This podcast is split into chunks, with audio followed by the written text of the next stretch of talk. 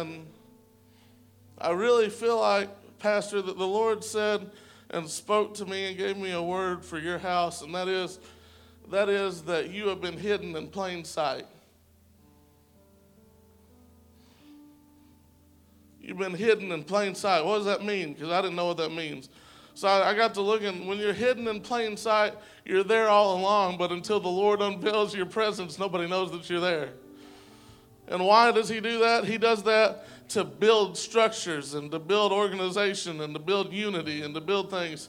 So He told me, He said, Don't be discouraged about the things that have gone on or that might go on or that do go on just keep looking to him because you've been hidden in plain sight for such a time as this. And when he gets ready to unveil you, there will be no stopping the falling of the veil.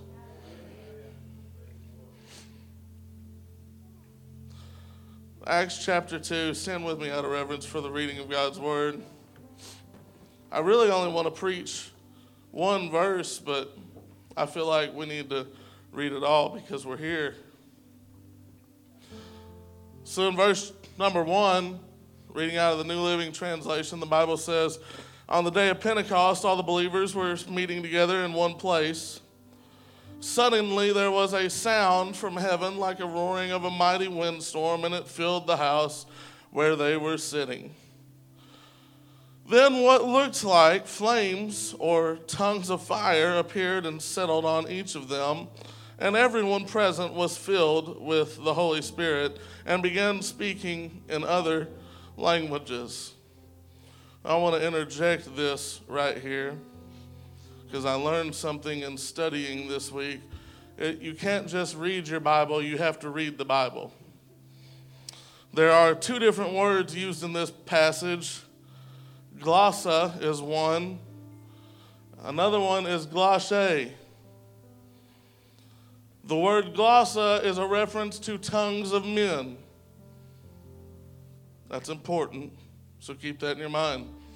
The word glosse means the language of the Spirit.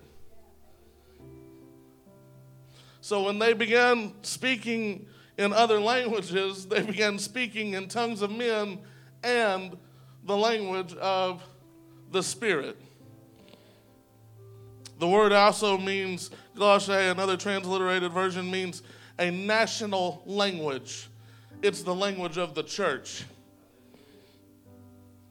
As the Holy Spirit gave them this ability, at that time there were devout Jews from every nation living in Jerusalem. When they heard the loud noise, everyone came running, and they were bewildered to hear their own languages being spoken by the believers. They were completely amazed. How can this be? They exclaimed. These people are all from Galilee, and yet we hear them speaking in our own native languages. Here we are Parthians, Medes, Elamites, people from Mesopotamia, Judea, Cappadocia, Pontus, the province of Asia, Phrygia Pamphylia, Egypt, and the areas of Libya around Cyrene, visitors from Rome, both Jews and converts to Judaism, Cretans and Arabs, and we all hear these people speaking in our own languages about the wonderful things God has done. They stood amazed and perplexed and said, What can this mean? They asked each other. But others in the crowd ridiculed them, saying, They're just drunk. That's all. Then Peter stepped forward with the eleven other apostles and shouted to the crowd, Listen carefully, all of you, fellow Jews and residents of Jerusalem. Make no mistake about this. These people are not drunk, as some of you are assuming. Nine o'clock in the morning is much too early for that. No, what you see here was prophesied long ago by the prophet Joel. I'm going to pray for y'all. Y'all pray for me. Lord Jesus, I pray that in your mighty name you would have your way in this house, your way in each and every heart and mind that falls under the sound of my voice, that every single person in this room receive a double portion of the anointing of God in this house tonight. I pray that as I speak, I would be given the tongue of the learned, so that may I that I may speak a word in season that is raiment of the hearts and minds and ears that changes every single aspect of every person that is in this room. I pray that you would allow us to have an anointing that breaks shackles and destroys yokes and sets at liberty the captives. I pray that right now that you would circumcise the hearts and the ears that under the sound of my voice so they may hear what the Spirit has to say to his church. I pray that you would hide me inside the shadow of the cross so no single word that I say or that I speak may be misconstrued, but that everything that comes out of my mouth will be as an oracle from heaven in this room to speak the words of Almighty God. I pray now that you send attending angels and ministering spirits to this region, that every single demonic influence in the region must vacate this region now in the name of Jesus that we will see miracles, we will see signs, we will see wonders, and we bind all this up in the blood of Jesus. Everybody say amen, amen. Um, help me for just a moment preach the title of my message. I want to preach to you for just a few minutes the traits of an inebriated church. The traits of an inebriated church. Tell that to your neighbor and take a seat the traits of an inebriated church. Some of y'all may need to tell your neighbor that if that annoys you, you may want to grab your weave and move now because it's about to go nuclear in this house. When I began to write about this subject, I began to quickly learn there are physical, visible, identifying markers of a person who is inebriated. So I brought you my favorite list that I found from the Oregon Department of Health. They have it broken down from appearance and speech and comments and attitude and, behavior. These are the things that inebriated people do. They give this to train employees in restaurants so that they can understand when to cut off the alcohol flow to that person. They say that their appearance, they become bloodshot, glassy, and water eyed. Their faces flushed, their droopy eyelids, blank stares, and dazed looks, twitching and body tremors. Their clothing becomes deshelved. The speech then turns thick and slurred. You become loud and noisy and speaking loudly, then quietly and rambling and unusually fast and then slow talking or slow responses to questions, repetitive statements, bravado, boasting, making irrational statements, and then overly friendly to the guests and employees and boisterous. Then you begin to sway and stagger, or stumble, and unable to sit up straight. And then you become careless with money and crying or moody or overly animated. You become drowsy and lack of eye focus and contact start up. And then you become difficult to stand up and falling down. And before long, you do not know how that you made it home.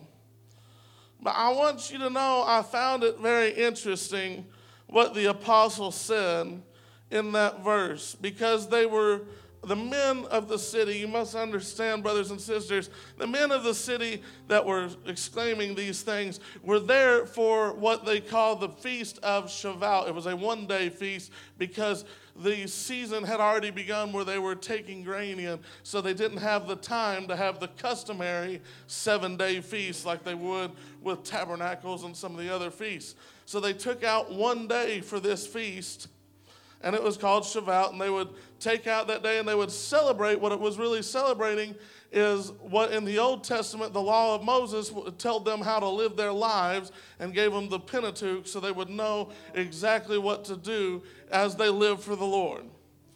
So it is on this day that I find it interesting that the God of all creation decides to tell his church how to live their lives and what that they need to do to be empowered to live for God.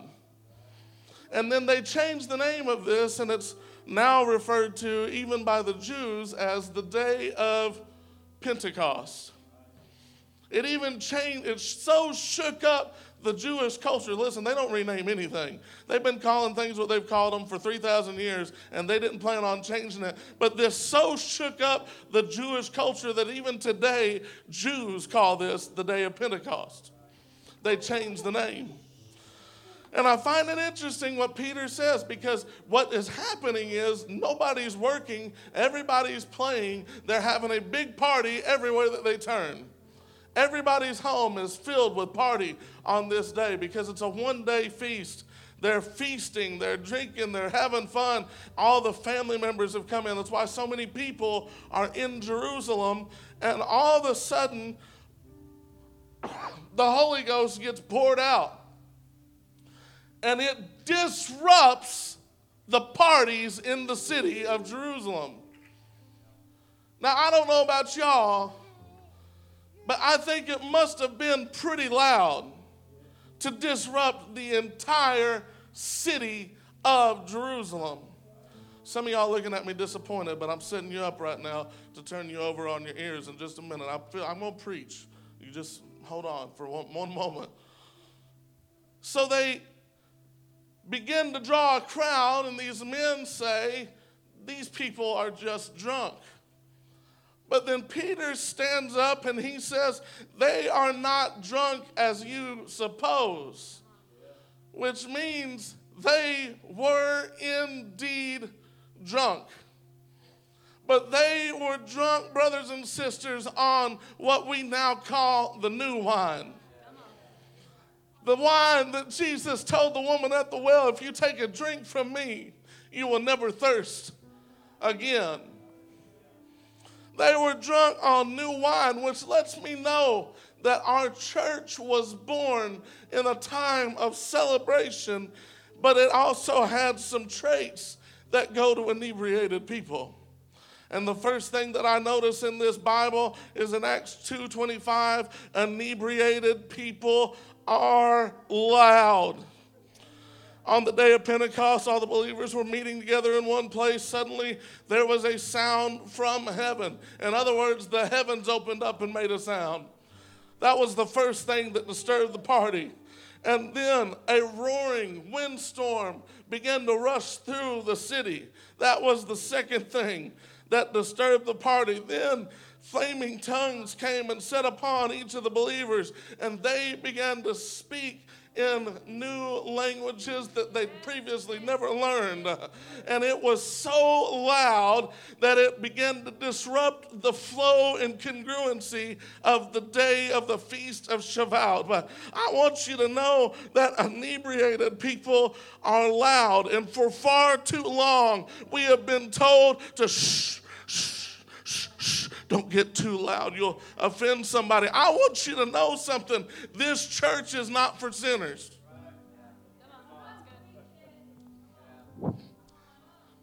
This church is for saints.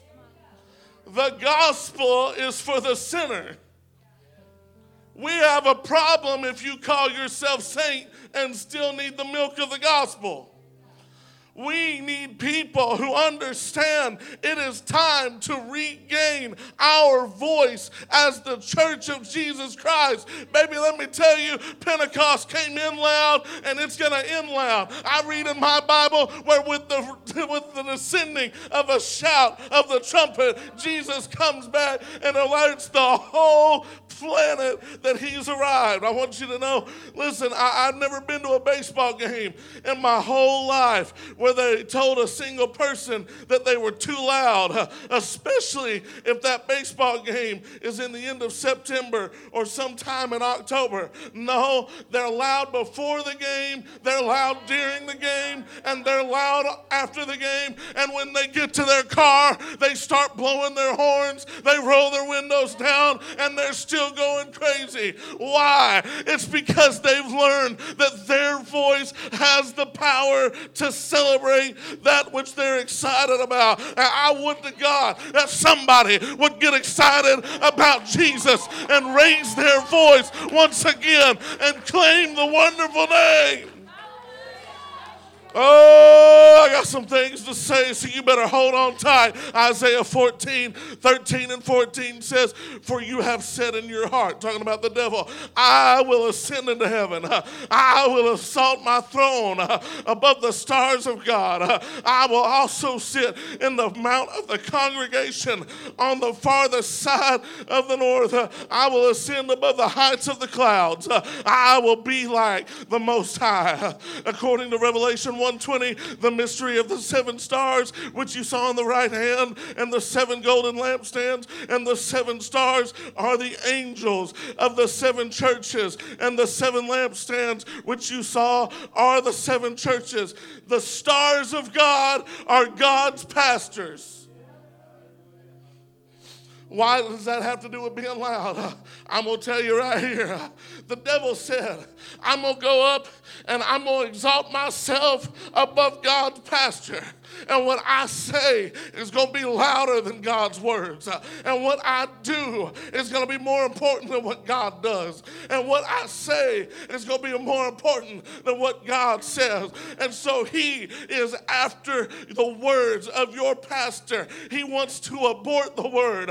Ask Mary and ask Joseph why that at nine months of pregnancy he told somebody that he needed to take tax returns. And so he sent him on a bumpy ride on a donkey with the word of God shut up tightly in Mary's womb. He was trying to abort the word of God and shake loose the word of God before that it was time. He wants to abort the word of God that is in your life.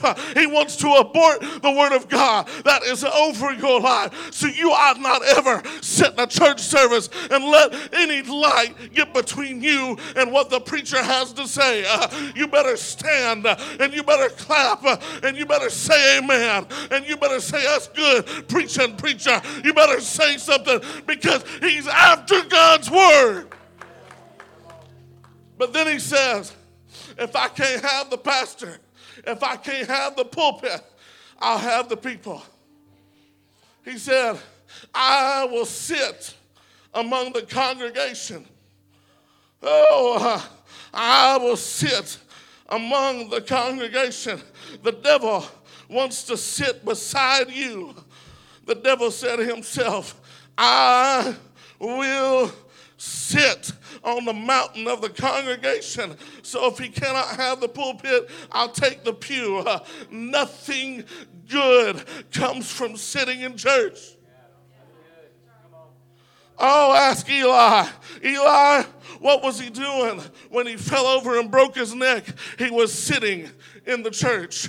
Ask Lot, Lot, what were you doing when Sodom and Gomorrah still had a chance to repent? He was sitting. Where were you sitting, Lot? At the gate. Why is it at the gate that it's important? Because the gate is where they would come to hear the king's herald and hear what the king had to say. So you had the man with the message, the man that got visited from angels, the man that heard the voice of God sitting at the gate, not standing standing at the gate. Oh, ask the Pharisees and the Sadducees, what were they doing when the Holy Ghost pricked their hearts and convicted them of their sin? They were sitting in the church house in judgment over a man who was trying to save their soul. And they said, finally, when he said, You're stiff necked and hard hearts, just like all your ancestors in the grave, they stood up and they said, Let's kill him. No good comes from sitting in the house of God. Oh, I got some things to say. So don't sit, stand, stand. Oh, the first thing that I noticed that after the coward of Calvary got his back aligned by the chiropractor called the Holy Ghost. Uh, he got his back aligned and his spine straightened out. The first thing that coward of Calvary did, he stood. He stood. And then the Bible says he shouted to the people. And guess what happened? After you take a stand and after you begin to shout, there's something that transpires. Souls will be saved. When you stand, when you have a message, when you have something to say, people will listen. But when you stand up here and you want to pontificate and prolificate everything under the sun except for the word of God, nobody wants to hear it. I can Google that. Oh, I want you to know the former coward at Calvary really made a stand when he started preaching. And he stood there not with one or two or five. The Bible says when that coward stood up, 11 stood with him. Now, ain't it interesting? that 12 stood at the start of the church. Why is that important?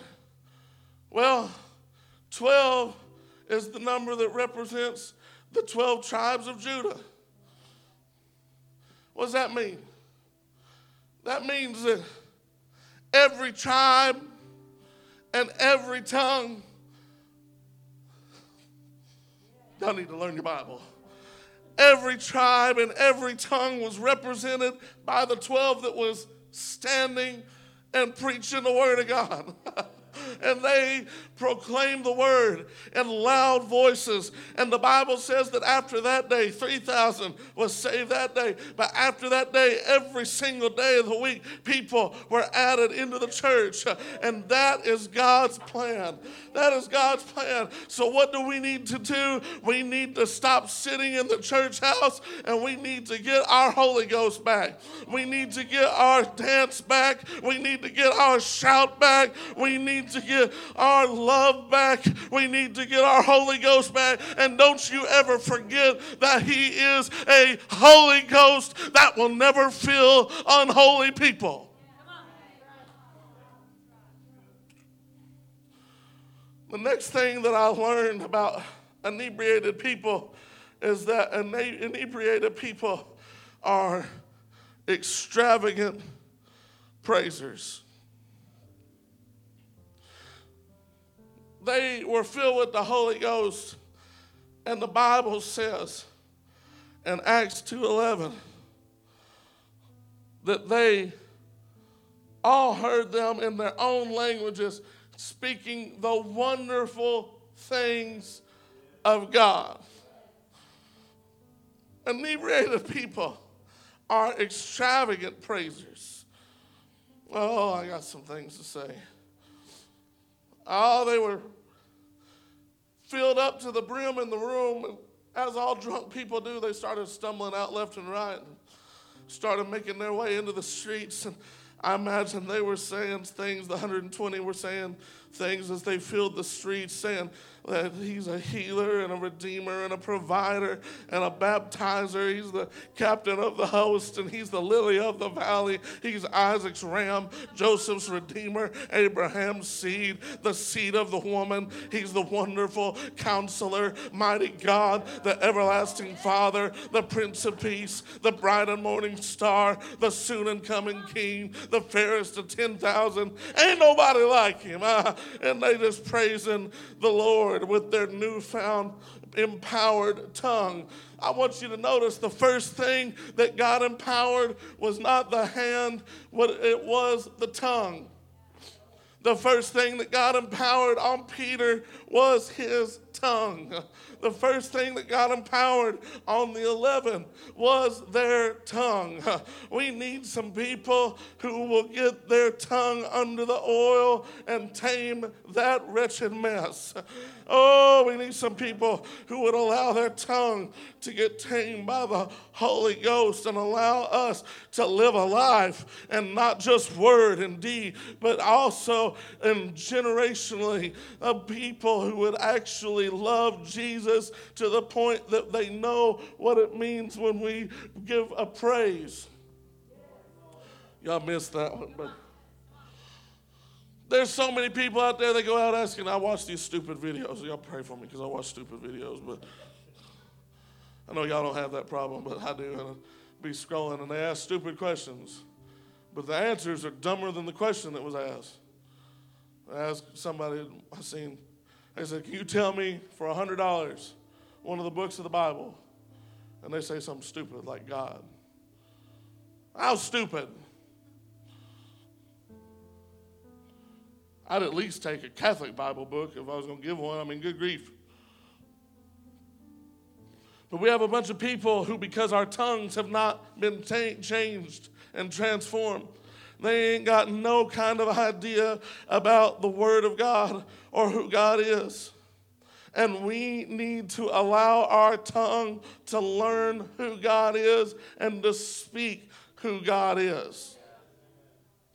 Oh, listen, I know some of y'all got some things to say up in here too that's just like the people on the day of Pentecost because I know for a fact that he's a cancer healer and he's a deliverer and he's a waymaker, he's a provider. And I, I, I look here, I know what it's like to be laid up in a hospital bed. I, I know what it's like to be examined by every single professional in the state of Arkansas and every single head of each department visiting my room to see something they had never seen and something that they could not explain.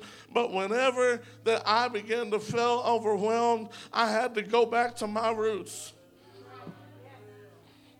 when I began to feel overwhelmed in that moment, not knowing whether I was going to walk out of the hospital or not, I didn't know if I was going to live the rest of my life in a wheelchair. I didn't know what was going to happen from all the nerve damage that was going on.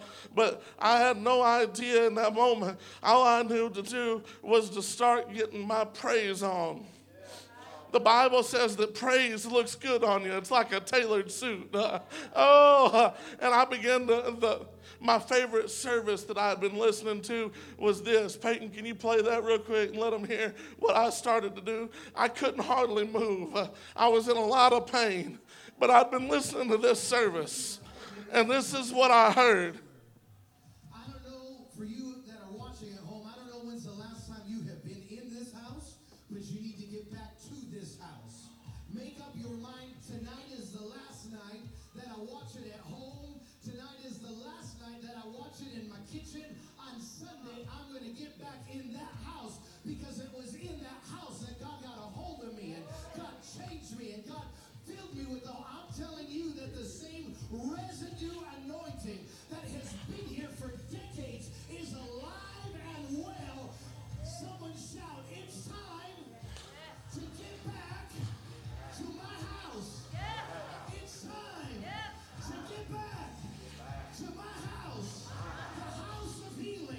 This is what I filled my spirit with. They'd walk into the room and I'd be playing this and I'd have to turn it down so I could talk to them. And then when they get done doing whatever they was doing, I'd turn it back up and I'd let my spirit hear this. I couldn't hardly move my body. I couldn't hardly walk around.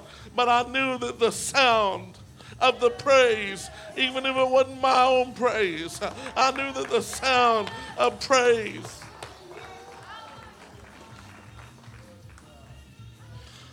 That's pure Peyton. You can turn it off.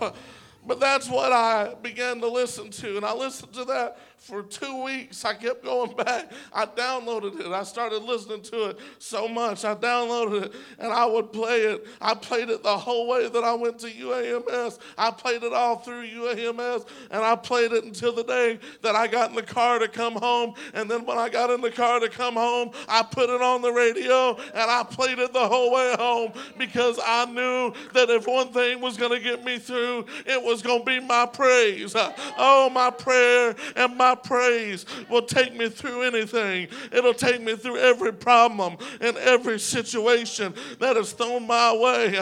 In fact, it wasn't going to be, I didn't know it, but it wasn't going to be about a full year later that I was going to get prophesied to in front of my wife. And the prophet was going to tell us that she was going to have a perfect pregnancy and that we were going to have a baby that was perfectly healthy. And then a know nothing doctor that ain't never read the Bible in their entire life decided that they were going to start lying to us and tell us that our baby was having developmental problems and that our baby was having was having stomach problems that wasn't fully developed and had a hole in it and they was trying to tell us that our baby was going to have this problem and that problem and from appointment to appointment they was changing problems adding problems taking problems away. And guess what? The 36 and a half weeks came in and they said guess what? You're having so many problems. We're going to take that baby tomorrow. So go home and get some rest because in the morning you're going to be here to have a baby. And then he's probably going to go to the icu for an unknown number of days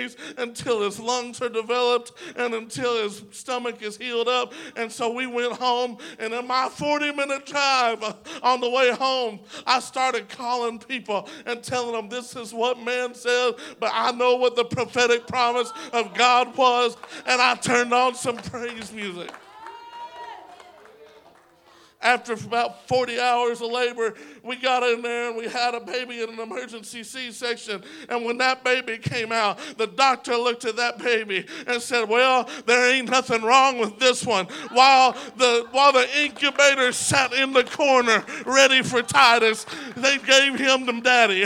they didn't put him in no incubator, they laid him in my arms between mama and between daddy because the word of Almighty God is true. So it's your your praise that is your weapon. It's your praise that changes the atmosphere. That's why you got to have a shout because shouting is the language of victory. Ask the people of Israel what took down the walls, it was theirs.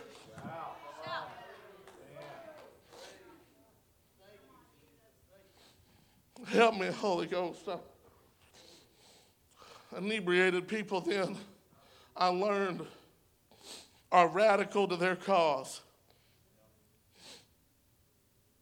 Peter stepped forward with the 11 other apostles and shouted to the crowd Listen carefully. All you fellow Jews and you residents of Jerusalem, make no mistake about this. That's pretty, that's pretty bold. He said, Make no mistake about this. These people are not drunk as you suppose, as some of you were assuming. Nine o'clock in the morning is much too early for that. No, what you're seeing was predicted long ago by the prophet Joel. He knew if they didn't believe him, who was radical to his cause, they believed Joel.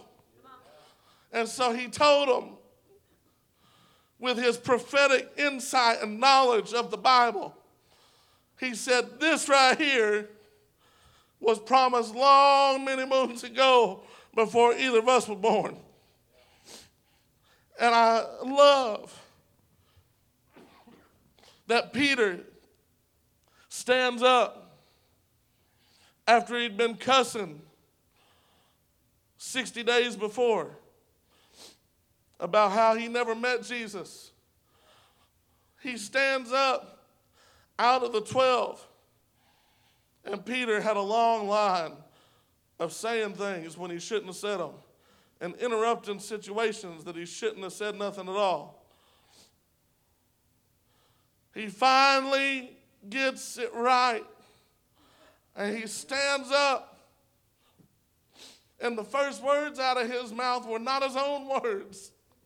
But like any good preacher that's worth his salt, he took a text and he started preaching the words of Joel.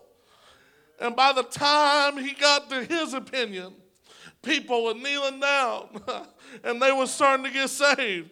And 3,000 people got saved because he was radical to the cause. I want you to know if you get radical to this cause, you're going to endure some hardships and you're going to endure some trials. But I know that there are rewards to this cause. Oh, I'm telling you, there's rewards that you don't even understand. I want you to understand this clearly. The Apostle Paul writes to the church in Ephesus and says these words in chapter 4, verses 4 through 6. There is one body and one spirit, one hope, one Lord, one faith, one baptism, one God and Father of all, who is above all and through all and in all. No wonder then that the old time saints called him the all in all. It was because we were to open our lives to those people around us and show them that there is a God who will totally blow their mind, who loves them and cares for them, and doesn't matter to him what you've done, how many times you've done it, nor who you did it with. All that he cares about is that you see his grace and mercy on display at the gift of his one and only beloved Son and accept him as the Lord and Savior. Now, I'm going to tell you, this right here is slaughterhouse preaching, but it's the way it's got to be. And there ain't no room for error here. There ain't no margin for error because you be adding to or taking away. This is the way that it is. We can't back down on how gory that the cross was. Oh, and some of you may not be used to having preaching like this, but the fact is, this is a slaughterhouse part of the sermon. There's blood everywhere. But let me tell you that you've got to learn how to celebrate uh, in the sacrifice of the cross. Because if it wasn't for the cross, every man, woman, boy, and girl would be in the devil's hands. But thank God he was wounded for my transgressions, he was bruised for my iniquities. The chastisement of my peace was upon him, and by every one of his stripes, I am made whole. I want you to know if you don't remember anything else, I want you to hear this. It is the cross of Calvary that gives us access to eternal life. It was a bloody cross, it was a gory cross, it was a weeping cross, it was a cross of suffering. Oh, you don't understand what happened? Well, let me tell you, they beat him all night long.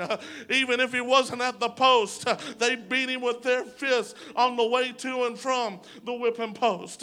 They beat him all night long. And then when morning came, they ripped his beard out of his face and they ripped his body to shreds with the cat of nine tails. Uh, but he never said a word uh, so he could purchase our salvation. Uh, I want you to understand that it is by his sacrifice that salvation has been extended unto man. Don't you take it lightly. He laid there with the bowels, his intestines laying out of his belly when he was on that cross and he wasn't wearing no loincloth like in the Passion of the Christ. He was naked on the cross. Uh, he was despised, rejected, and humiliated. Uh, and this, so now you need to understand then that I'm not talking about being inebriated as a bunch of fanatical people that's jumping around and mumbling in an unknown tongue. No, what we are now is some blood washed, Holy Ghost filled, fire baptized saints of the Most High God.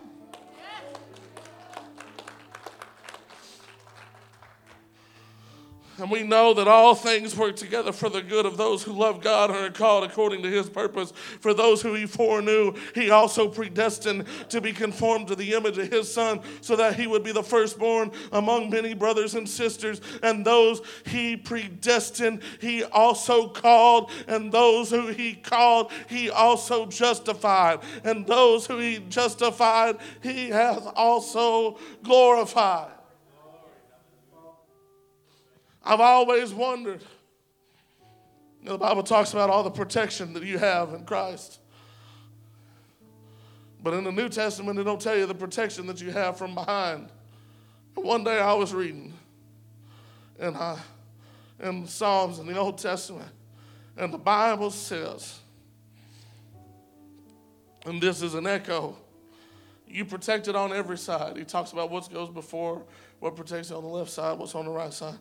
But I'm going to tell you what protects you from behind is His glory. His glory protects you from behind. As Moses, what protected him when he was hidden? He was in a good place, but he was still hidden. What was he hidden by? He was hidden by the glory.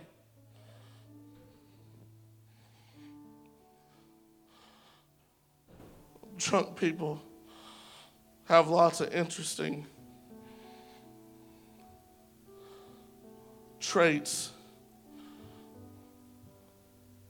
But the last thing that I notice is that drunk people are hard to talk to.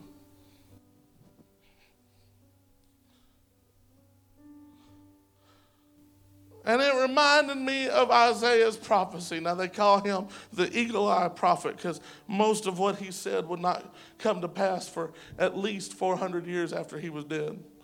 And they call him the eagle eye prophet because after it started coming to pass, it was a bullseye prophecy. Everything he said was word for word, it was perfect. And this is what the Lord said to his people who were in captivity about, in Babylon about a time that was way out of the league. And he tells his people, he said, You've gotten so hard hearted that when the time comes, I'm not going to fill you with my presence. I'm going to fill other people with my presence. And he says this Isaiah prophesies. He said, I'm going to fill other people with my presence. He said, For with stammering lips and another tongue, he will speak to this people, to whom he said, This is the rest with which you may cause the weary to rest, and this is the refreshing. Yet they would not hear. And I realized in that moment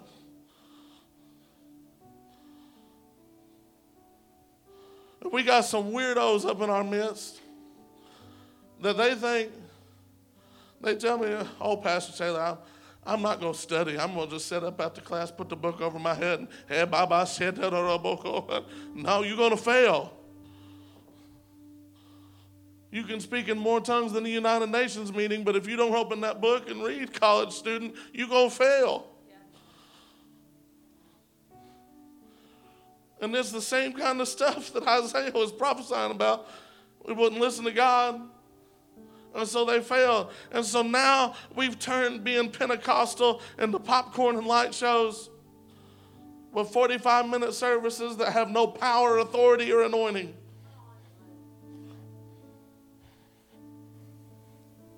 And I, I this is this is always considered arrogant in church circles, but I can't help it's the truth. I had this I had this college professor, he taught me this. He was between 50 and 200 years old. And he wore hula shirts and a hula hat to class every day. And we was in Texas, so that's okay, even in December. He wore those knee-high socks with the New Balance tennis shoes. It was white. His skin was just about as white as the tennis shoes. And he had been teaching at the school so long that he had retired from the school and then the dean of students had started giving him, had started fining him because he wasn't wearing the dress code.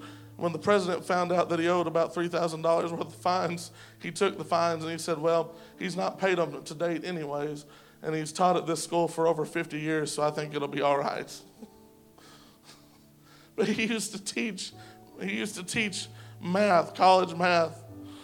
And he would show us a way that everybody was doing it. He said, Now that's the way they're teaching it now. He said, But 30 years ago, this is how we did it. And he'd write out something real simple. He said, he said, it's not arrogance if it's the truth. And so I got to say this it's not arrogance if it's the truth. Jesus only founded one church, and that was a Pentecostal church. He founded it on the day of Shavuot. They changed the name to Pentecost. He only founded one church and he said, I want my church to look like my ministry. So he gave us the Holy Ghost so that his church would look like his ministry. What was his ministry full of? Miracles, signs, and wonders. He raised people from the dead. He walked through walls. He walked through human beings. The Bible says they were getting ready to stone him, and him and the 12, 13 people passed through a crowd.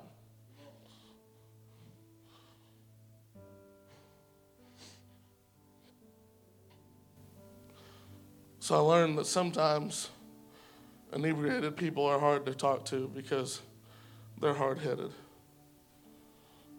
But the last thing that I learned is more than anything, inebriated people love to celebrate world champions. Have you ever watched as they get ready for the World Series? And you see in the background thousands upon thousands upon thousands of people that are partying and going crazy. They're getting ready for the Super Bowl. Tens of thousands of people, tens of thousands of people in the background. What's the number one thing they all have in common? They're all inebriated. And they're going crazy because they love to celebrate world champions.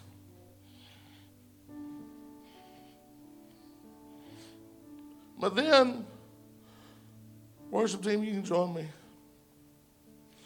I realized Jesus said to be of good cheer, for I have overcome the. And that makes him a world. Ladies and gentlemen, it is my high honor and distinct privilege to introduce to you the one who has never lost a war, he's never lost a battle, he's never lost his mind, his temper, or his cool. Ladies and gentlemen, this man needs no introduction. His credits are too long to list. He has done the impossible time after time. He hails out of a manger in Bethlehem in Jerusalem by way of heaven. His mother still headlines in the Catholic Church today. His daddy is the author of a book that has been on the bestseller list since the beginning of time. He holds the record for the world's greatest fish fry. He fed 5,000 hungry souls with two fish and five loaves of bread. He can walk on water, turn water into wine, and no special effects, no camera tricks are needed. He has a headshot on every church van across this country. Jesus, before the kings of comedy, he was hailed the King of Kings, the ruler of the universe, the Alpha and the Omega, the beginning and the ending, the bright and morning star. Some say he's the Rose of Sharon, and some say he's the Prince of Peace. But I urge you to get up on your feet and put your hands hands together and show your love and affection for the second coming of the one and only Jesus Christ of Nazareth.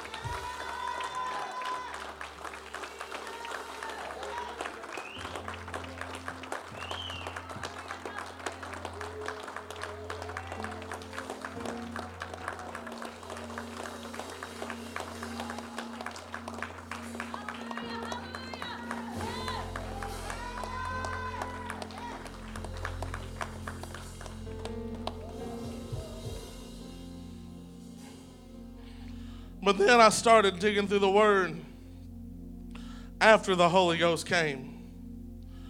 And I noticed that all the things that I read about inebriated people earlier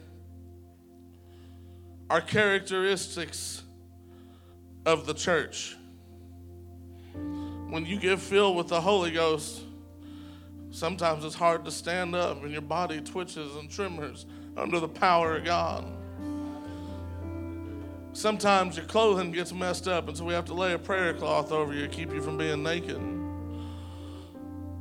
Sometimes people start running around and they start jumping up and down and they have lots of very thick emotions. Some people boo hoo and some people scream and some people can't control how they feel and so they go a little bit crazy. They do a little bit of all of it. Some people get so excited over one statement, they just keep repeating it.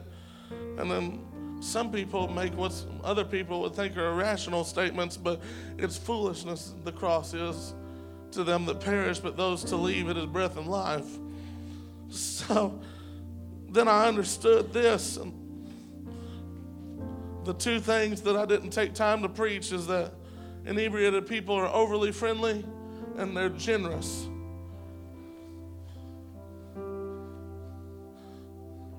Number one thing a drunk likes to do is say, round for the house. Some of y'all stingy people need to get full of the Holy Ghost so that way you would be happy about giving your money again. And then some of y'all stinky people, because you stink from that bad attitude, need to need to get the Holy Ghost so you love some people some more.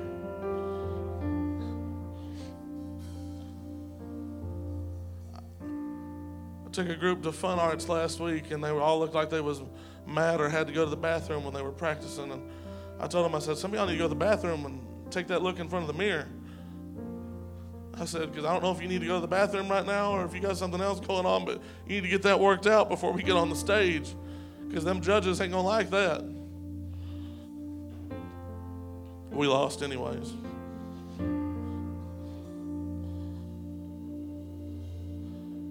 But the traits of an inebriated church are the traits of a church that looks like Jesus and that acts like Jesus. I love it. I love it so much. Jesus couldn't stand the Pharisees and the Sadducees, and they hated him. One day it's the Sabbath, nobody's supposed to be moving around, walking. Jesus and his disciples are out walking through a cornfield, and then, like children of the corn, the Pharisees and the Sadducees are there. And the, the disciples had broken off heads of corn started eating them. And Jesus, Jesus said, You're accusing me of breaking the Sabbath. What are you doing out here? You're not supposed to be here either. What they what they represented was what God tried to do and his people would never abide by. He tried to put his spirit inside of the law.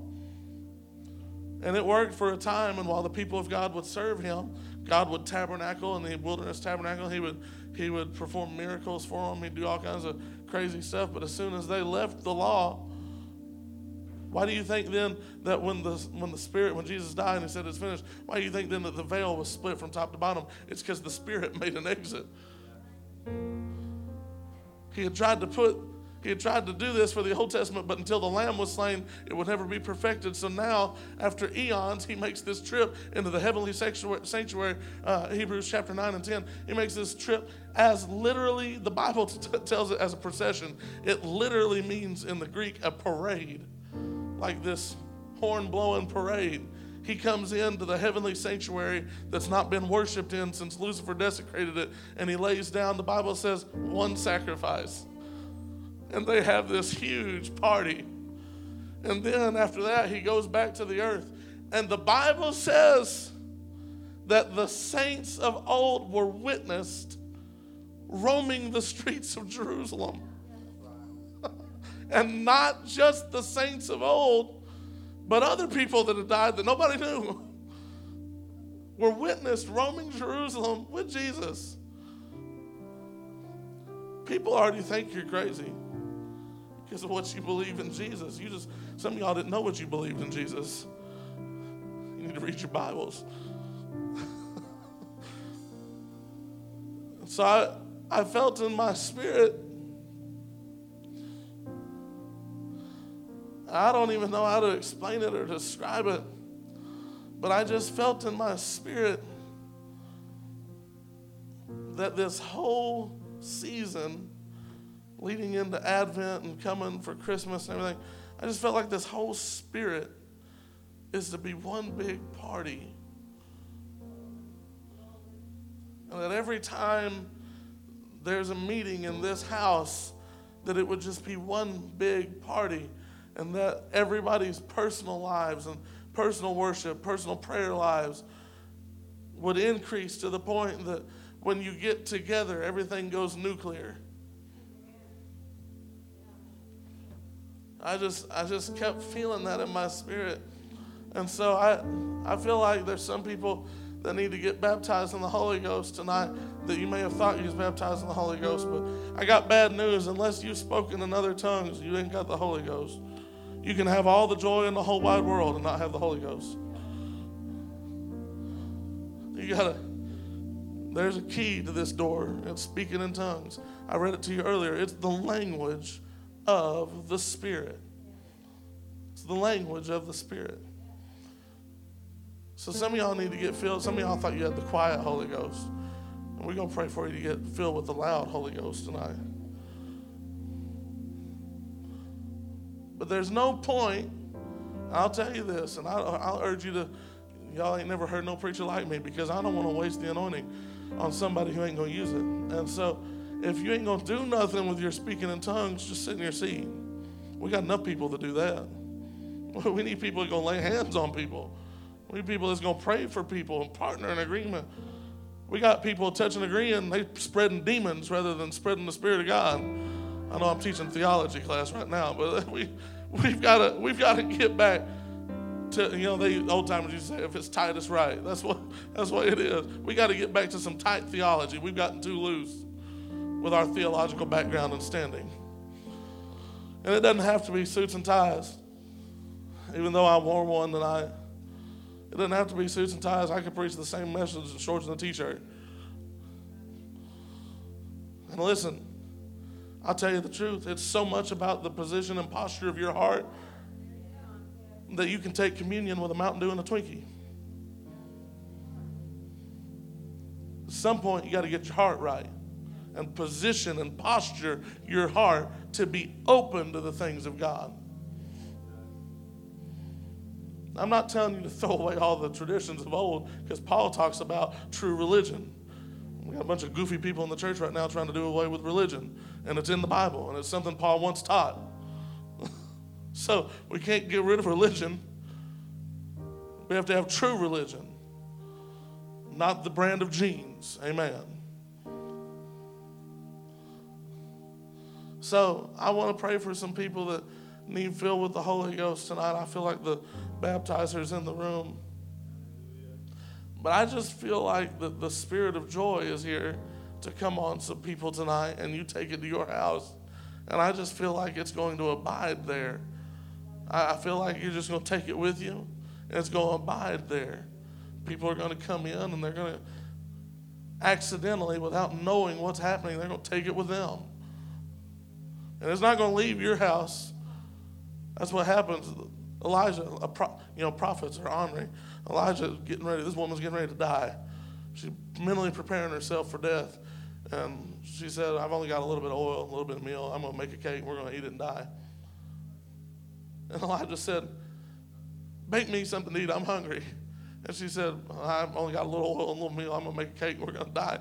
He said, Make one for me first which shows me that God's not interested in what you have or what you don't have or what you've done or haven't done.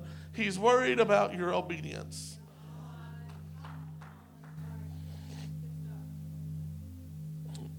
I know I've got you standing, but now you're ready to move. So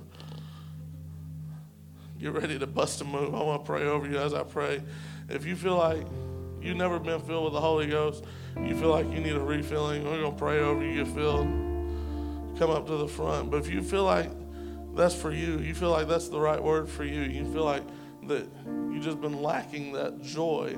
Because here's, here's the deal you're always going to feel weak when you don't have the joy of the Lord, because the joy of the Lord is your strength. So it's, it's requirement. So you feel like, so that's for me. I need that to come just sit on my house. I'm going to pray for that too. But I really feel like the Lord just wants your obedience. I really feel like He wants you to say, Yes, I receive that.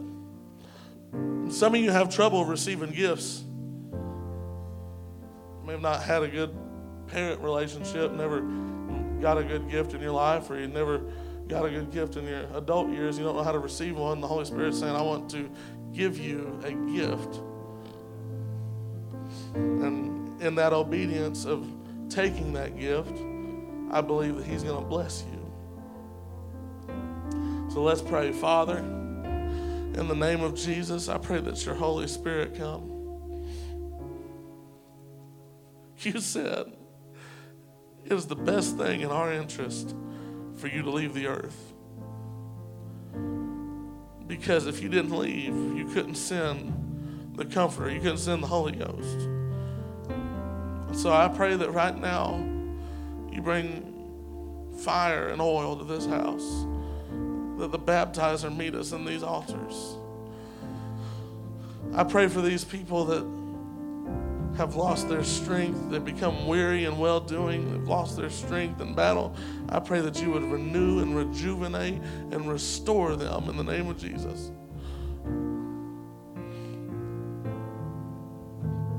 I pray that everything their hand finds to do after this night, it would be to the glory of your name. And as they do these things to the glory of your name, they would spread joy everywhere they go. I thank you for all these things. In Jesus' mighty name we pray. Amen.